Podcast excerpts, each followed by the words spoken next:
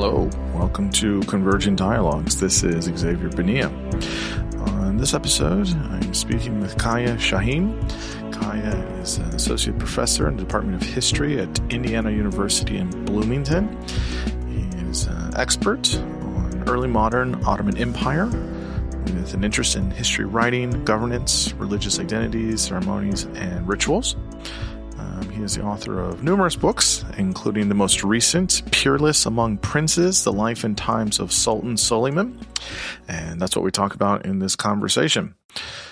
We start by giving an overview of the Ottoman Empire. The Ottoman Empire was for many centuries. And we talk about how Suleiman was a critical leader at a critical point in the Ottoman Empire. We talk about his upbringing and how it was instrumental and how he was a leader and sort of his temperament. We talk about how succession worked for Suleiman, how he gained power, and how he continued the spread of the empire early in his reign. We talk about the Grand Vizier and the importance of this role, major conflicts with Hungarians and Habsburgs of the time, various executions and some of the reasons why he authorized them. And we talk about his reign overall, how it ended, and his ongoing legacy. As many people on the podcast will know, I'm quite fond of history. I really enjoy it, especially history that I don't know a whole lot about or didn't learn about, and trying to find interesting things about it. Obviously, the Ottoman Empire is tremendous. It's huge. There's obviously good moments, bad moments, but it's important to understand in terms of global and world history. And I came across this book, and it intrigued me because he was such an important figure for such an important empire, for such an important part of our anthropology and our history.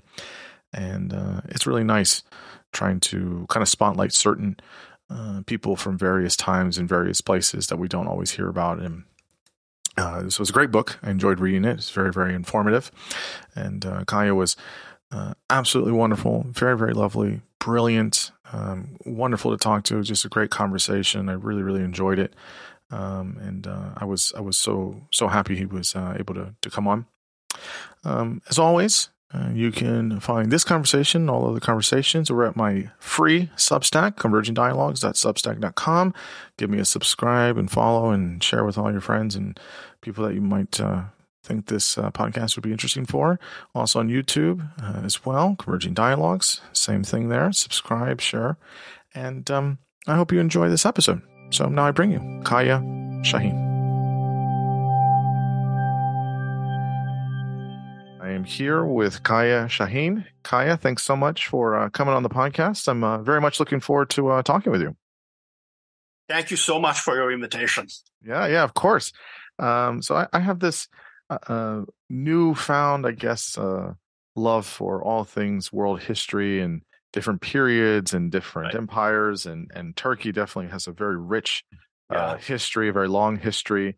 I wish I had this kind of interest when I was an undergrad, taking all of my world history courses and stuff. I was like, let me just get this over with. So it's nice that I'm older now and I can digest this stuff. And you've written a fabulous book, which is called The Life and Times of Sultan Suleiman, Peerless Among Princes.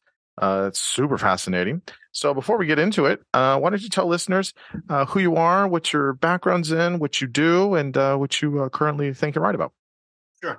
So my name is Kaya Sahin. I am a professor of history at Indiana University, Bloomington. I'm in the history department, but I stopped being a scholar, although temporarily recently when I accepted a job as executive associate dean.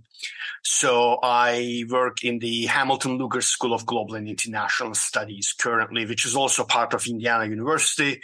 And it's interesting that you would talk about, world history. We kind of are trying to give a sort of, more global, well anchored, but kind of more global education to our students.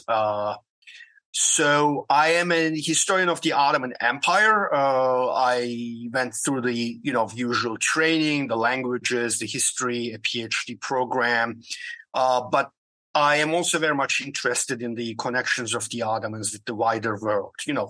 What was the function? What was the place of the Ottoman Empire within a global environment in which we had these different empires expanding the global commerce, expanding the exchange of ideas, goods, as well as germs were expanding. So I'm kind of looking at that critical period through an Ottoman lens, but remaining mindful of other similar empires, or, you know, remaining mindful of political formations beyond the Ottomans, basically. Mm-hmm. Yeah. No, I think it's absolutely essential. History has so many things to teach us, and so many things to understand accurately. And of course, if there's, you know, big empires, and there's all these big civilizations, it's important to know what they were up to and what they got right and what they got wrong. And, you know, just there's a human thread here throughout all of it for exactly. our anthropology. So it's important. So I guess let's start with this, just for listeners that may not know, whatever, before we get kind of dumped into Sultan Suleiman's kind of time frame, just kind of give us the 2-minute snapshot overview of the Ottoman Empire, when it starts, when it ends, and why you decided to write about him and this particular aspect of the Ottoman Empire. This is a wonderful question. So the Ottoman Empire starts around 1300. Basically, I mean, at the beginning, what we see is a small group of raiders coming from a nomadic background, and they know how to ride horses and how to use weapons. And they basically create they are raiders and they are soldiers of fortune, but also in time they establish a sort of political movement, and they eventually start creating these different structures of power. So what we see is a sort of procession from a small group of raiders and soldiers of fortune into a small principality, and then into a kind of regional kingdom, and into a sort of global empire by the final decades of the 16th century. The Ottoman Empire, of course, goes much beyond the late 16th century. The official end of the empire is 1922, when the National Assembly in Ankara basically abolishes the Sultanate. That's the end of the Ottoman Empire. The last Sultan of the Ottoman dynasty, Mehmed Vahideddin VI, leaves Istanbul, and so this is the official end of the Ottoman Empire. So the Ottomans become a major global empire by the end of the 16th century, and then they remain a major sort of political and economic player in European, Mediterranean, Middle Eastern, Eurasian affairs, pretty much, you know, to the end of the empire. As I am sure you know, for instance, they are one of the participants in World War I. So all the way into that, you know, major global conflict, they continue playing this these different roles in regional as well as global history. Yeah, so I think it's important to note, I mean, where Turkey is on the globe is pretty central at different parts in global history, especially when you think about a place like, you know, formerly known as Constantinople, which we now know as Istanbul, as a big, you know, port city, trade, so many things, a lot of cultural things. But how did this empire maintain for 600 plus years? Is a long time. Yeah. It's into the modern era. I mean, that's a long time. Yeah, it is a long time. And I was thinking about other empires as well when you were asking your question. The Austrian Habsburgs in Central and Eastern Europe, if we say that, you know, they are established in the area in the 1520s or 1530s, they also survive for a very, very long time in an environment in which we have multiple ethnicities, religions, languages, different modes of production, different geographical conditions, and this and that. But I think at the end of the day, this is what an empire does. I mean, an empire is a structure of power, obviously, when we think of it. But it is also a form of pragmatism. I mean, and I don't want to cheapen it, but I want to say something like a principled pragmatism. So in my mind, an empire is always a mixture of, you know, the exercise of power and the exercise of pragmatism. I mean, at times you have a very powerful political center, you know, that collects taxes and, you know, commands armies. And then at other times, you have a sort of decentralization whereby important and powerful figures in the countryside, in the provinces, become kind of more powerful. And then there's a period in which, you start seeing a sort of re-centralization whereby the periphery loses power.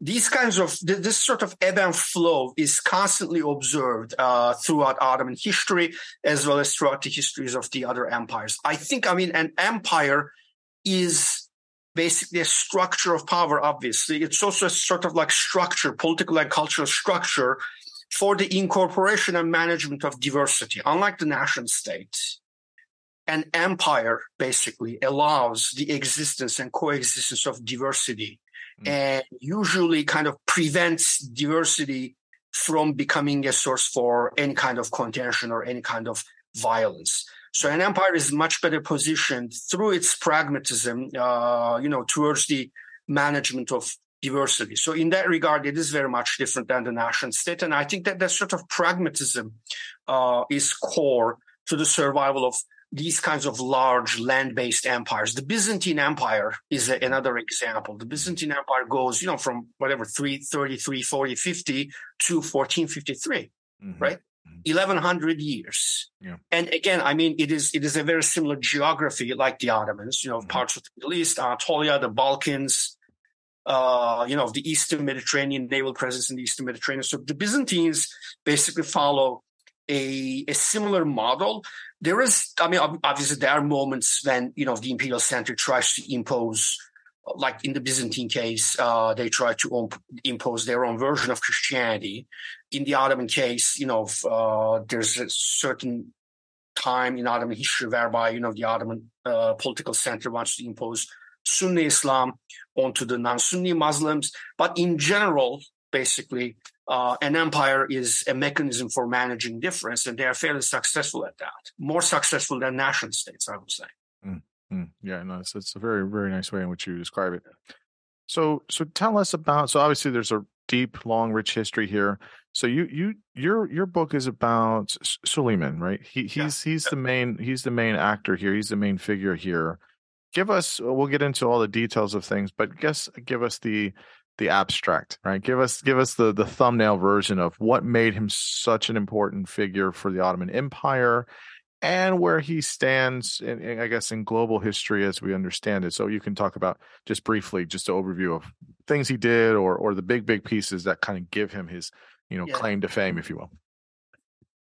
So first of all, I would say that Suleiman is a very lucky person in the sense that his father wages a fairly difficult succession struggle, and he survives against all odds, thus making it possible for himself as well as for his son Suleiman to succeed to the Ottoman throne. But Suleiman is also lucky in the sense that, he is healthy enough and, again, fortunate enough to remain on the throne for 46 years. I think that longevity is important because, obviously, it gave him a lot of opportunity for creating his legacy, for documenting his reign. If he had died younger, or if he didn't have these kinds of opportunities, financial, but as well as, having a long life, for leaving behind an image, I don't think we will be talking about him to this extent. But he also has, a number of assets and a number of achievements. Among them, I mean, obviously, he's someone with a very thorough education. He receives this, classical or Renaissance, whatever you call it, style of education, which is languages, rhetorical sciences, history, poetry, but also physical exercise, hunting, using weapons and stuff like that. So he's a well-educated person, and, he's very much interested in literature, history. He's a very accomplished poet. So this is another way for him to kind of leave behind a name as an accomplished, person of literature. He also lives at a time, I would say, talking about the impact of the environment on individual lives, and this is obviously something that he cannot control. He lives in an environment in which structural issues like declining temperatures or droughts or increasing population pressures, these kinds of things at least in the first several decades of his reign. He basically, reigns at a time when the natural environment and the demography of the empire and this and that is kind of, conducive to a fairly smooth management of natural resources and the empire's resources. So again, in that regard, you can call him very fortunate. I'm emphasizing these things in order to not to focus too much on his, personal achievements and stuff like that, because in a biography, a biography should be a balancing game. We can overemphasize the context, but we can also overemphasize the individual. And I kind of want to make sure that we don't overemphasize the individual. So those are the structural things. But the individual also has a couple of qualities. First of all, he's someone with a vision. And actually, he's someone with different kinds of vision. He is very much aware that, he's in a position from which he can argue for specific notions of sovereignty, rulership. Mm. He, in his communiques and in his, view of himself, justice. He emphasizes justice very much. For a time in his youth, he emphasizes a sort of, universal leadership, almost a messianic leadership. And he claims to be able to bring East and West, Islam and Christianity together. Mm. Towards the middle of his life, he repositions himself as the leader of the Sunni Muslim community. And again, he basically emerges as a major institution builder, legislation, but also charitable works, infrastructure works. So he is someone who is able to kind of place himself in the midst of these large narratives and define and redefine himself accordingly, and also successfully convey that message to the members of the elite, but also to, members of the Ottoman population at large. He's very big on ceremonialism, on performances, parades, celebrations, these kinds of things. So he's able to convey these different visions, these different images to large numbers of people. So in that regard, I would say that he's a very talented person, a kind of thinker and promoter, which we do not see necessarily in all of these royal figures throughout history. Mm. Yeah, I think that it seems in reading the book is that there was a concentrated effort to be very invested in establishing or building off of tradition, and to have things last after him as to promote the growth of the empire. And understanding and having a careful consideration of how symbols and visuals and tradition and kind of the the arts and documenting things, all of that has value for extending the memory of them. While writing the biography, the notion of time. Obviously, time as we express it in our everyday lives, but also the passage of time as a human being, these kinds of things really, preoccupied me much more than they used to. This is something I said somewhere else. Now as I myself became middle-aged, I was able, I think, to better connect to the mind of the middle-aged Suleiman. Mm.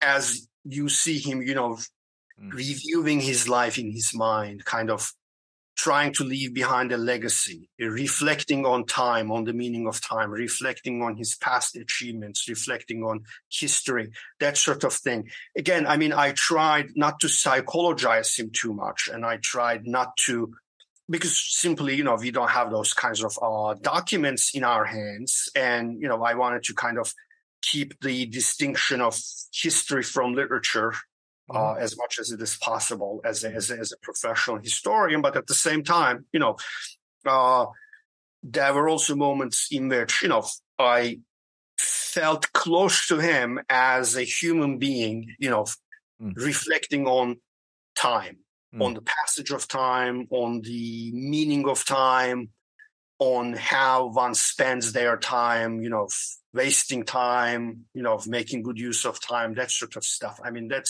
That's again something that comes very powerfully through the, documents and testimonies of his reign and from his actions as well. So he was very self-conscious in that regard as well, about where his life came from, where it was going, that sort of thing. Yeah. I think there's something to that is very, very important. So he grows up in Trabzon, which is if I remember correctly, it's on the border of modern day Syria and Turkey, right? No, the other way. The other side, excuse me. It's on the south. It's on the southeast coast of the Black Sea, so it's close to the border of Turkey with the Republic of Georgia today. Okay. Yes. So it's kind of right across from the Crimea, and then you go further east. Yeah. So can you kind of just briefly how he's born just at the kind of raised in the 15th century, right? 15th century, right? And then 1494 or 95. Yeah. So towards the end, and there's a lot of things going on. What the Ottoman Empire had been around, I guess, for 200 years at this point. Yeah. His grandfather, his father were pretty big figures. But what was that like, especially with the whole divide between Muslims and non-Muslims? What was it like for him? I guess coming up all the way to him being placed in Kaffa is the region, right? Yeah. So.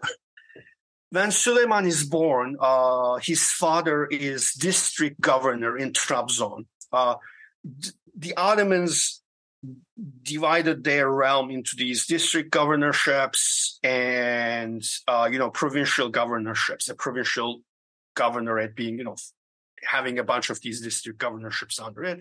And Suleiman's father was... he was the son of the ruling sultan, and again, this was Ottoman practice to send the princes out around puberty to serve as district governors in different parts of the empire. This served a couple of purposes. This, in a place like Trabzon, which had been in Ottoman hands slightly more than 30 years by the time Suleiman born, and by the time his father was appointed there, Trabzon had been Ottoman for roughly 20 years or so. So one way was to kind of, help incorporate these newly conquered places in the Ottoman Empire, by having a prince serve there. Mm-hmm. Another use of that was to give the prince the opportunity to receive a kind of hands-on education, by becoming an administrator very early on, finding out, the intricacies of Ottoman government, coming of age, developing political skills, military skills, all that sort of stuff. So Suleiman's father was district governor. So in that regard, obviously, he had an elite childhood. But the demographic composition of the town and its placement, I mean, that's interesting. Trabzon was a somewhat isolated part of the Ottoman lands in the late 15th century. Number one, it basically bordered these, different small principalities or local entities in the Caucasus further east. The city of Trabzon also is situated on the other side of the Pontic Mountains, on a fairly narrow strip between the sea and the Pontic Mountains. Even though it was a commercial center, it also, it had a challenging ecological environment. There were periods of famine, there were, contagious diseases and this and that. So he basically lived in a small town as a member of the elite, and yet, in an environment that had to be, constantly and carefully managed. As for the non-Muslims, so Trabzon, when it was conquered by the Ottomans, was the center of this Byzantine offshoot, and Trabzon was one of the last remaining, Byzantine or Greek Orthodox strongholds in Anatolia and the Balkans. So the population was made up of Orthodox Christians almost exclusively. There were also some Catholics living in there, but, there were no Muslims before the Ottoman takeover. Mm-hmm. So the Ottoman takeover led to the, to the transfer of a number of Muslims, some of them settlers, some of them people like preachers, religious figures, others, Ottoman officials, soldiers, and military people. But regardless, as Suleiman grew up in Trabzon, the overwhelming majority of the population was made up of non-Muslims. Greek Orthodox Christians, Armenian Christians, and smaller communities of Venetians. Now, this was not a huge surprise, demographically speaking, alongside, the Eastern Mediterranean or the Black Sea coast. These are the kinds of, communities that you would encounter anywhere. But in Suleiman's case, nevertheless, this means that he did grow up in a cosmopolitan environment. He lived with his family in the inner fortress of Trabzon. And he lived in an environment that was basically visually dominated by the remnants of this old Byzantine Empire. Stone carvings, inscriptions, old buildings, and all that sort of stuff. So while we cannot necessarily, argue that, he would have developed, let's say, a tolerant view of other cultures or anything, we also have to emphasize that he did grow up in a multi-ethnic, multi-religious, multi-linguistic environment, and this was basically his view of the world. Mm. Again, talking about the contrast between empire and nation-state, between a sort of imperial pragmatism versus a nation-state style, single nation, single people kind of approach. Suleiman basically grew up in a very cosmopolitan environment in Trabzon. Yeah. I think that's important to note, I guess, in his development. And, of course, you don't want to kind of look at things kind of retroactively. But, I wonder how much of that impact has on all the other things he did as he reigned.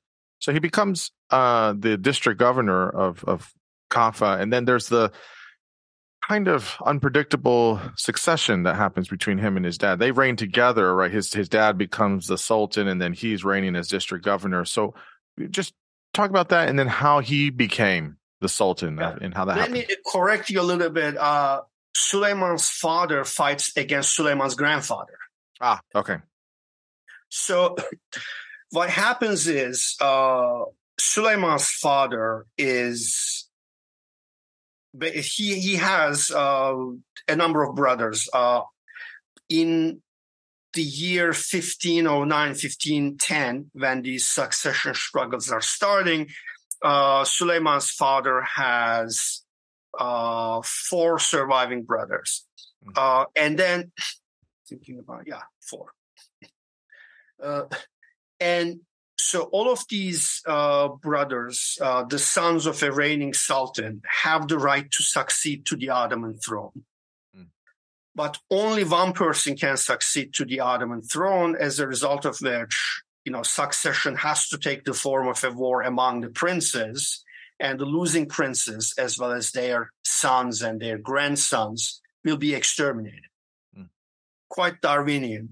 But I mean, this was one of the ways in which the Ottomans were able to hold on to the lands under their control, by introducing this principle that even though, according to the old, nomadic Turkic Mongolian tradition of giving each prince an equal right on ruling the domain, only one person at the end of the day could rule the domain, and to the disadvantage of everyone else. So Suleiman's father realizes that, he's in an isolated area as the district governor of a small town. Some of his brothers have more revenue. They are located in more central places in the Ottoman lands. And also at least one of them is favored by the Sultan and the members of the ruling class as the sort of next sultan, which means a death sentence for Suleiman and Suleiman's father. So Suleiman's father basically rebels against this eventuality while the ruling sultan is alive. Usually this battle among the princes starts as the sultan dies, but Suleiman's father basically, takes the initiative. He rebels. He fights against his own father. He loses a battle, but he escapes. And then, through a series of fairly complicated events and fairly unpredictable events, he ends up as Sultan in 1512. And then shortly after becoming Sultan, Suleiman's father, Selim, has his own father, Bayezid, poisoned. So, and then he organizes a major campaign against his surviving brothers. By that time, he has two surviving brothers, and then he also exterminates them, some members of their families. So by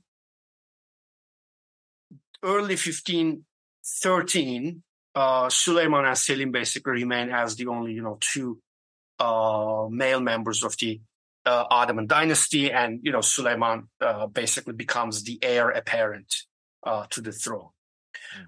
He serves as governor in Kaffa while his father wages the succession struggle, because it's Ottoman practice, and his father also sends him to Kaffa because he uses Kaffa as a center of operations.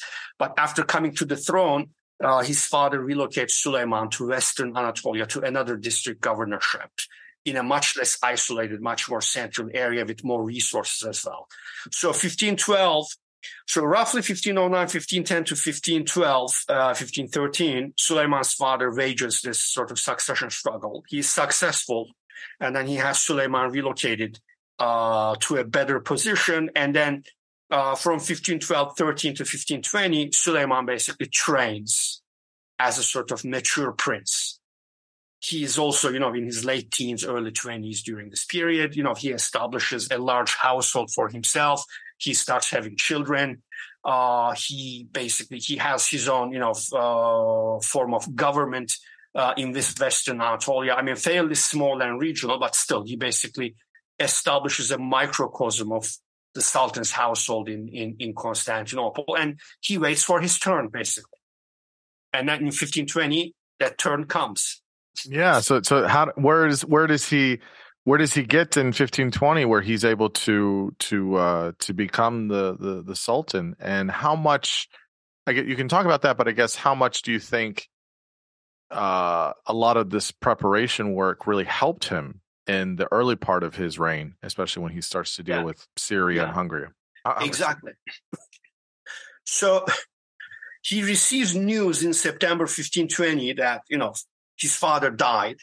A messenger is sent to him in Western Anatolia, and he rushes on to Constantinople, and, he reaches Constantinople in 3 days. Yeah. And then, he becomes Sultan the next day. There's a major submission ceremony. Members of the Ottoman elite come and, they kiss his hand or they kiss the hem of his robe. So he becomes Sultan very quickly.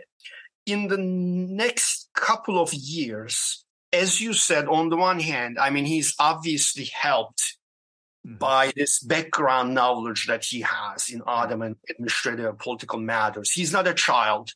Yeah. He is 24 or 25 years old when he comes to the throne, a fairly mature age in the standards of the period.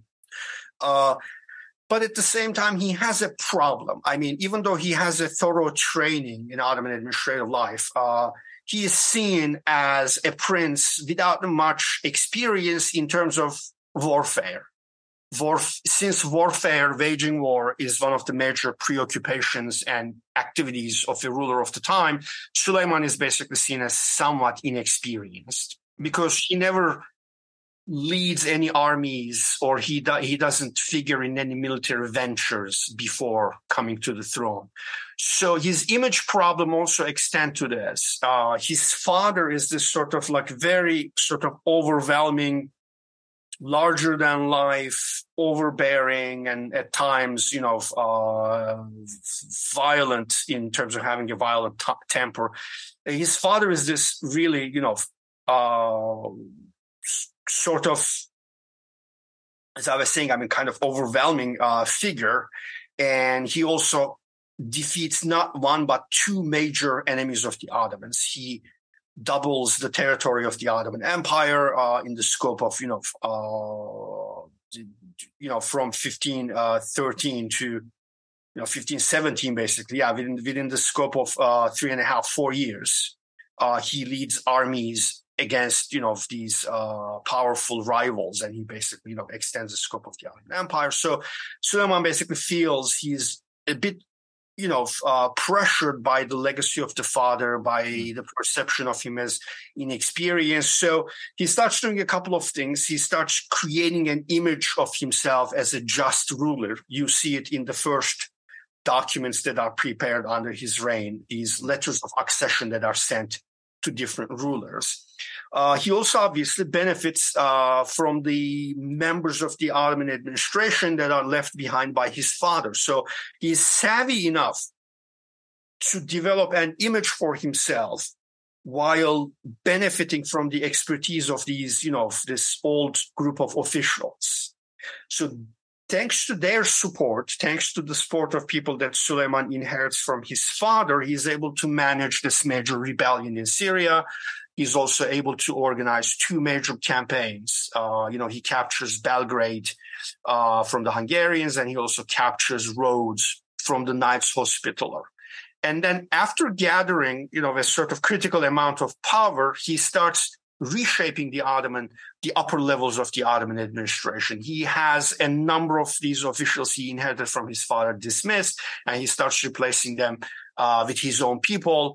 And the most prominent among them is, the chief of the Privy Chamber, a man called Ibrahim, whom Suleiman promotes in unprecedented fashion from palace and domestic service to the Grand Vizierate, which is the largest sort of executive office in the Ottoman Empire. So by 1524, by the early months of 1524, the sort of first stage of Suleiman's rule is done. He is able to build an image as a just sultan as well as a skilled conqueror after his initial military campaigns. And then he's also able to successfully push aside the officials he inherited from his father and kind of replaces them with his own men. So that's kind of how he manages the first several years on the throne. Yeah, it was interesting about the Hungarian and Syrian conflicts. I guess I want to ask about this Grand Vizier and how they make the law code and the preamble and this big document and wanting this global mission of universal rule under the Ottoman Empire. Talk about their dynamic and what they were up to. It's very interesting. Yeah. And this is the perfect kind of moment to address that. So Suleiman, as we just talked about, kind of consolidates his rule during the first several years of his reign. He controls the Ottoman military political elite, and then he promotes a close friend and servant to the Grand Vizierate. And after that, he basically starts kind of formulating and publicizing his own vision. The new Grand Vizier,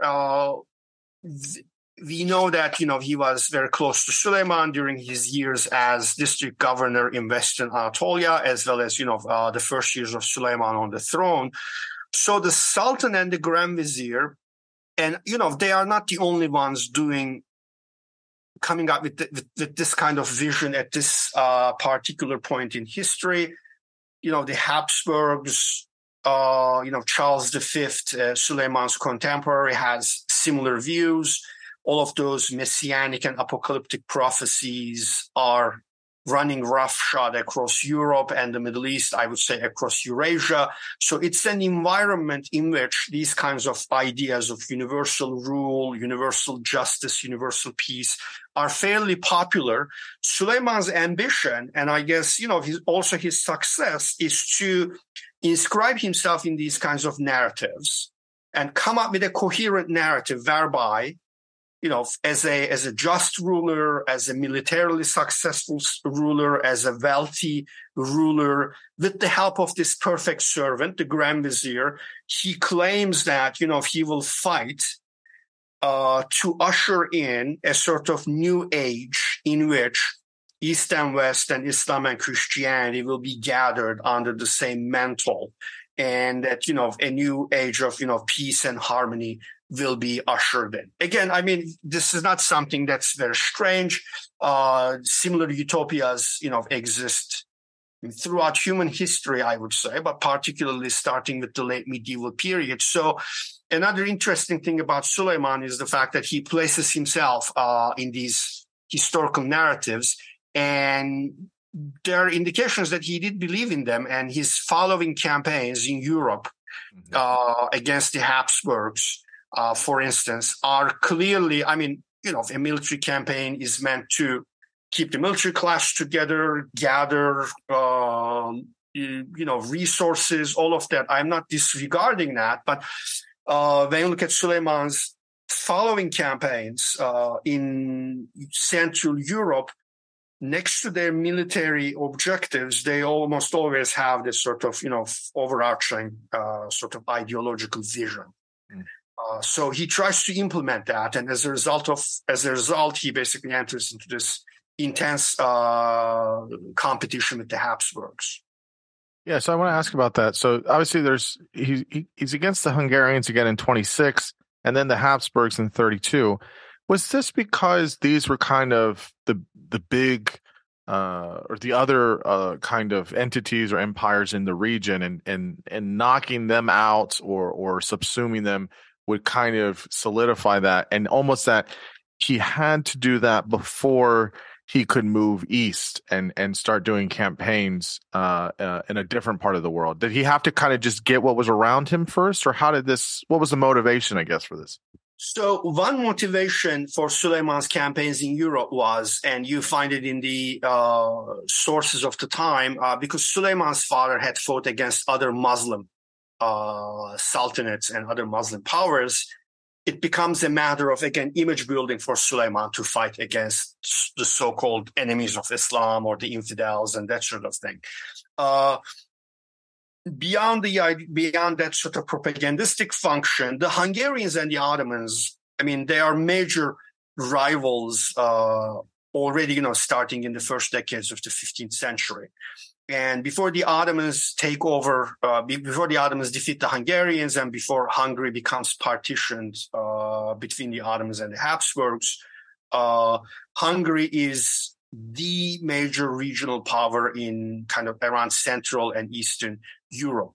So, and since these kinds of kingdoms or empires basically have this almost inbuilt, you know, necessity for warfare, they expand through warfare, they control trade routes through warfare, all that sort of stuff. So, I mean, the Ottoman-Hungarian rivalry is, in a way, inescapable. And as you said, I mean, like, you know, we have these expanding kingdoms and empires, and their clash cannot be prevented in the sense that, I mean, the sort of more modern, I mean, notions of peace, ceasefire, all of those kinds of things obviously exist in the 16th century. But at the same time, I mean, and again, as a historian, we oftentimes talk about the difference of the past compared with, you know, what we see today. Violence, military violence, warfare is such an inescapable and constant aspect of the everyday lives of these upper classes that it is almost inconceivable that the Ottomans and the Hungarians would not clash against one another, or the Habsburgs and the Ottomans later on. I mean, this is how you compete for prestige, for resources. You know, you go to the battlefield. Mm. Yeah, it's interesting how that was such a common part of life, and it really carried on through for many, many, many centuries. I want to ask about some of these executions. So you kind of teed it up for us, I guess, with his dad and his dad killed a lot of his family to get there. But yeah, he ends up executing this Grand Vizier, the Ibrahim, and then he also executes his eldest son. I mean, what was he up to with doing these executions with people close to him? Yeah. And these were very difficult decisions for him too. It's very obvious that these came at a huge personal cost to him, as well as, you know, a huge cost to his reputation. In the case of the Grand Vizier Ibrahim, he's executed in 1536, and he's basically spending time together with the Sultan in the palace during the night. And he's the only person who is allowed to sleep, you know, in the same quarters as Suleiman. And he's there. I don't think he suspected what was coming to him. And, you know, he's basically executed at night, and then his corpse is disposed of. Why why would Suleiman have, you know, one of his closest friends, if not his closest friend, executed? I mean, there is a lot of confusion in the sources of the time.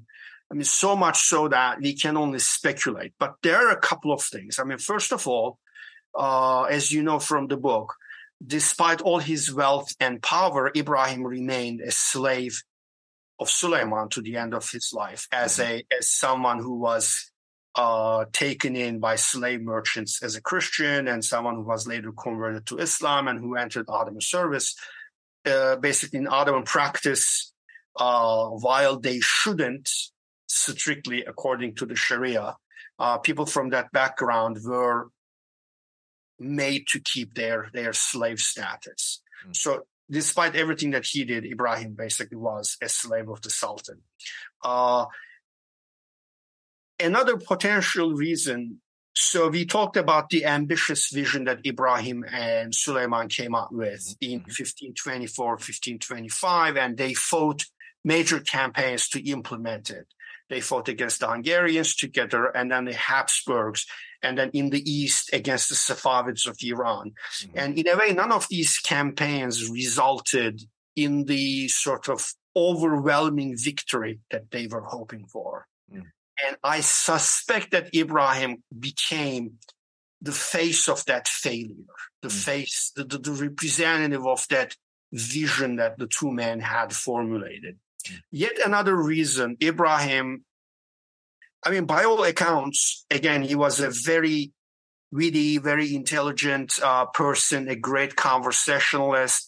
And Suleiman was always attracted towards people like that. I mean, that's the other thing about him that comes across centuries, that he liked to be in the presence of interesting people, well-educated people. And Ibrahim basically, you know, fit the bill. But he was also, you know, again, very self-conscious about his status, a big self-promoter, and someone who was into, you know, ostentatious behavior, conspicuous consumption. He would show up in public wearing very expensive jewelry, you know, extremely, expensive clothes. So the ostentatious behavior, again, may have contributed to sort of his declining, not declining reputation, but to a decline in Suleiman's sympathy. Ibrahim basically becomes almost a competing figure next to the Sultan through this kind of behavior. And again, since there can only be one Sultan, he pays the ultimate price. Mm. Suleiman's son, Mustafa, kind of a similar story, even though there are significant differences. So the first son, Suleiman, has executed in 1553, is his eldest surviving son at that time. Now, Suleiman has other surviving children at that time. He has three sons and a daughter surviving in 1553, in addition to Mustafa. But Mustafa is from a different mother. The other four children are from Suleiman's lifelong relationship with Hürrem, and Mustafa is the son of a concubine from the time, you know, from before the time Suleiman meets Hürrem, and they become an item, basically, which is another interesting thing to do. Again, I mean, Ottoman sultans would have intercourse with concubines, and they would have multiple children from multiple women. But, you know, Suleiman kind of defies that practice after he meets Hürrem. So Mustafa is the eldest son. 1553, Suleiman is around, Suleiman is in his late 50s.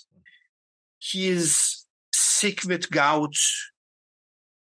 He is basically seen as kind of getting close to stepping down. Mm. So his eldest son, Mustafa, is increasingly seen as the most viable heir to the throne by a number of different people in Ottoman society. We also have indications that Mustafa also sees himself as the best candidate to the throne. We have a letter that he writes to another Ottoman governor in which, you know, he talks about himself in such a way that, you know, you clearly see this is a guy who's getting ready, you know, to step up, basically, to come to the throne. So Mustafa poses an existential threat and a sort of competition to both Suleiman and his other surviving children. So Suleiman's Grand Vizier at the time, who is also his son-in-law, basically cooks up an accusation of treason, and Prince Mustafa is executed on the suspicion of rebellion against his father. But I mean, it's similar to Ibrahim's execution in the sense that, if you try to become an alternative source of power in that kind of society, it's a very dangerous act in itself. But also, Mustafa basically, kind of becomes the first victim of this strange succession practice of the Ottomans, whereby princes fight it out among themselves. And another one of Suleiman's sons basically also becomes victim to that, because in 1558 he rebels because he wants to come to the throne. And then he has to escape into Iran, where he spends a number of years, and then he's executed in Iran in 1562. So Suleiman has two of his sons executed in the last decade and a half of his life. It's quite the story. I mean, especially on the beginning and at the end. Very Shakespearean. Yes, it does. It's very, very, very Shakespearean. Greek tragedy, Shakespearean. Yeah. I guess as he gets, he eventually, dies, and there's a successor, and the Ottoman Empire obviously continues, as we said in the beginning. I guess that the last big question I have here is what, writing this book and obviously, doing this research and stuff, what is the legacy of Suleiman, and how do we accurately understand him as a person and as a sultan? Yeah, that's a great way to finish. I'm going to answer your second question first. I think, as in the case of any other person or any historical figure, we can understand him best if we focus on his achievements as well as failures, on his positive aspects as well as on his weaknesses and on his failings. So we have to kind of adopt a holistic view about him, and also to look at his life, from beginning to end, rather than only the high points of that. This is particularly important because Suleiman himself was very conscious about his own legacy. So he left behind a number of markers to make sure that, his life would be remembered the way he wanted. He had this illustrated, versified history of his reign written in the 1540s and 1550s. He left behind a lot of charitable works and this and that. And when you look at the history, that versified illustrated history called the Book of Suleiman, you clearly see how he wanted to be remembered. It's an accomplished statesman, a hunter. The book talks about his military accomplishments, about how the entire world, bowed in front of Suleiman's glory and all of those kinds of things. And when you look at his architectural legacy, you see an extremely thoughtful, charitable person catering to all the needs of the community, building soup kitchens, bathhouses, hospitals, and all of this sort of stuff. So the sort of official narrative is very strong, and that's a major caution for us to kind of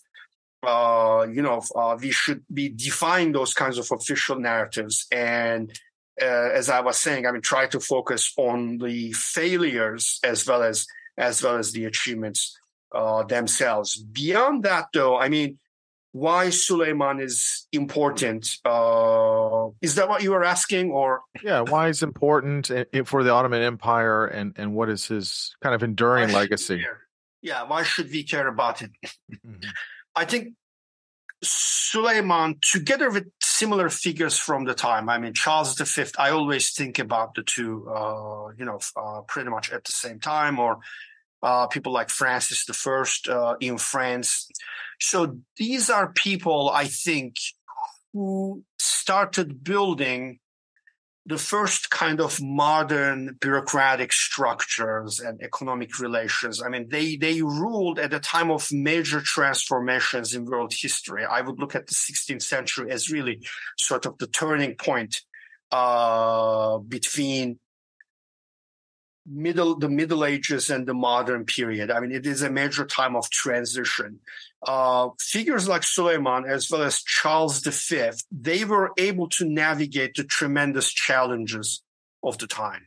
You know, they were open to experiment with new ideas about religious identity, about political identity. They introduced new bureaucratic structures, new governmental institutions that made it easier for these governments to collect taxes, to purchase weapons. They also contributed to the emergence of a kind of diplomatic relationship that did not necessarily exist before, like a kind of diplomacy as obviously a political conversation, but also as a sort of intercultural dialogue. Again, goes, you know, back to the 16th century in my mind. So this was an important time in world history, and some of these figures basically, in a way, rose to the challenge and tried to, you know, survive, but also transform themselves, transform their surroundings, establish things. So these are institution builders in that regard. So I think this is the biggest legacy of figures like, again, Suleiman, Henry VIII, and Charles V, or Shah Tahmas in Iran, figures like Babur and Akbar in Mughal India. They lived in a moment of transitions, and they very much contributed to the transformation of older structures, and kind of they really helped usher in this new age, which in my mind, as I was saying, is the beginning of modernity as we know of it today. You could say that today we are getting increasingly away from the kind of world that, you know, people like, you know, Suleiman and Charles V ushered in, with digitization, with a new kind of globalization, with a new form of identity politics, for instance. We may be kind of getting away from that and entering a new kind of historical period. But still, I mean, these figures do remain relevant as, you know, some of the founding fathers of the past 500 years of human history. Yeah, I like how you put it in context, which you also do in the book, which is great. The book is called The Life and Times of Sultan Suleiman, Peerless Among Princes. Where can people find this, and where can people find yourself? They can find the book on Amazon.com. It's published by Oxford University Press. Readers should feel free to send me an email. If they Google my name and Indiana, I will come up. I am the only person with a name like mine in the entire state of Indiana. They can get my email from the website that's going to pop up and send me their questions. Yeah, no, that's great. Kaya, it's such a fun conversation. I mean, it's so much fun to learn about important figures, and I like how you definitely make it contextual and super relevant. And the book is very readable. I mean, again, someone that's not as well informed about these things, I was able to read it very easily, and it was great. So I really appreciate your time. That was my intention. I mean, I tried to provide, you know, you cannot assume that, you know, everybody would know about Ottoman history. So I am very glad to hear that you think I did a good job in that regard, because that was exactly my intention. So I really appreciate your feedback and these wonderful questions that you came up with, which made this a very pleasant conversation for me. Of course. Well, you know, I have you to thank for explaining it so well. So big thanks. Thank you so much.